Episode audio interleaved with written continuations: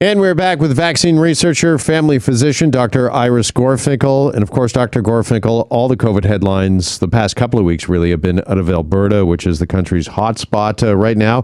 Just uh, how many cases, first off, does Alberta currently have compared to what we're experiencing here in Ontario? You know, it's it's just heartbreaking.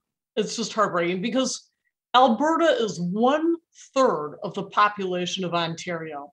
And yet they have more than two and a half times the number of cases that we do. And I'm not talking about cases per population, I'm talking about absolute numbers. Their numbers are horrific. And not only that, but they have far fewer ICU beds. For every one bed, ICU bed there is in uh, Alberta, we have 2.2 ICU beds in Ontario.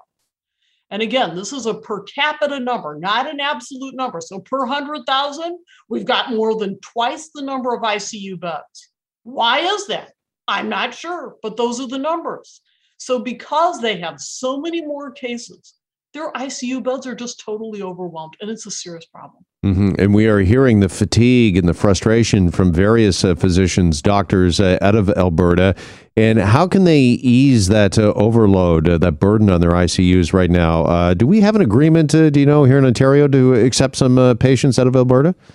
BC has said no. Saskatchewan has said no. And Ontario, I'm proud to say, has said yes. These are human beings. And we should not divide them as somehow separate. And I'm very concerned about that. You know, people who have vaccine hesitancy still have to be included, no matter. There's still individuals, there's still people who need medical care. And what's super concerning in Alberta is that who gets, who does not get the care? So they've stopped surgeries, elective surgeries, chemotherapy patients, they're not getting their chemo right now.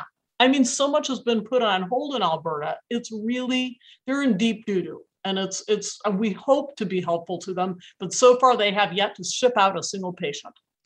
Do we know why, Dr. Gorfinkel, Alberta is in the situation they're in right now? Why their numbers are so staggering, and conversely, why at least up until you know right now, we here in Ontario have been able to uh, kind of weather that fourth wave uh, storm. Uh, what has the difference been? Do you think? I, I would love to, to play the pride card in being Ontarian, but ultimately good governments have to govern. So this is this is just, I think we're we're missing that a little bit. And what needs to happen in Alberta, and all, you know, every health expert is saying the same thing. Where are the mandates? The mandates simply are not there. The governments are not governing. So, in other words, mandates for masks in schools. We're talking about really basic things mandates for vaccination in government offices and, and businesses and retail simply not happening.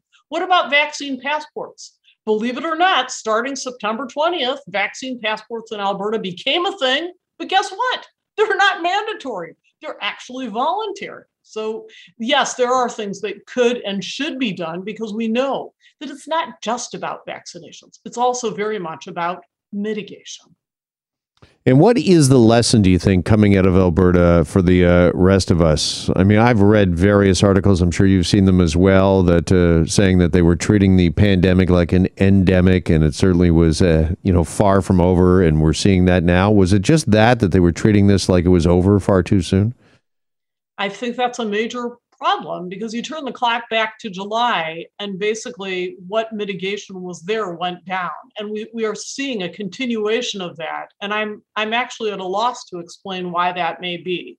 Large groups congregating. We've got hockey games. We've got, you know, big people's numbers coming together. And this is in the face of Delta you know, and we know people are carrying, when they are infected, literally 1,000 times the virus they are infectious two days before they would have been infectious with the original variant.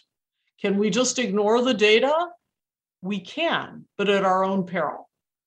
All right. Having said all of that, does something more need to be done uh, in that province? I know the Alberta Medical Association just yesterday were calling for a quote unquote firebreaker uh, to be instituted in the province. And the Canadian Medical Association, we had their uh, president uh, in the news uh, at the top of the hour here uh, Dr. Uh, Smart talking about that uh, we need that as well. So we've got two major health organizations saying it is uh, time to kind of uh, pull the alarm, if you will, pull that uh, firebreaker. Uh, do we need a real drastic, do you think, measure in Alberta just to kind of stem the tide? Yeah, let's translate that word firebreaker. What does that mean? That's that's medical speak for hard lockdown. In other words, you go out only when you need to. We had this in Ontario at the peak of wave two. And what's happening now? Are they doing that? No.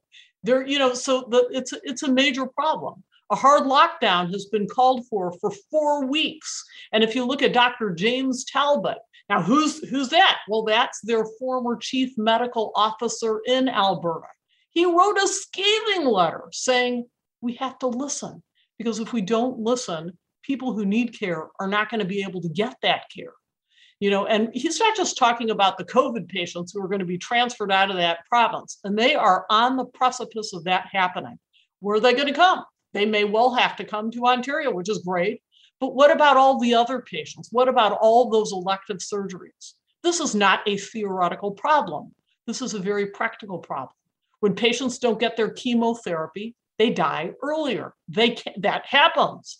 So what are we going to do about that you know, so again, we look to our governments to govern. If it's left as a, you know, you do what you want, it's a voluntary thing, that may work when it's not a pandemic. That may work when hospital systems are not overwhelmed.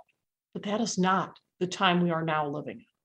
And you know, it's amazing the domino effect uh, some of these decisions uh, have, right? Uh, and you've kind of alluded to a, a, few of those here. I mean, we're looking at accepting patients here in Ontario into uh, our ICUs, but uh, you know, who knows what the coming uh, weeks and uh, months uh, mean for Ontario and whether or not the fourth wave is going to uh, flare up a little bit. And then, uh, you know, we may need those ICU beds uh, as well. And you mentioned patients that haven't been able to get things like chemotherapy and even things like knee replacements have been put off. And there's the stories out now that more and more Canadians are turning to private clinics to get these procedures done. So, I mean, it's it's a house of cards in a lot of ways, isn't it? Yeah, you could say that. But right now, Ontario is in is sitting really pretty compared to Alberta. I mean, our numbers are not just a little better, they're way, way better. Our ICU beds are not at all packed with just COVID patients. It's like it's business as usual. We're seeing the elective surgeries. Patients with chemotherapy are getting the services they need. Cancer Care Ontario is on top of it. We're trying hard to catch up in what was left behind previously. So that's where we are right now. Could that change? And the answer is yes, it could.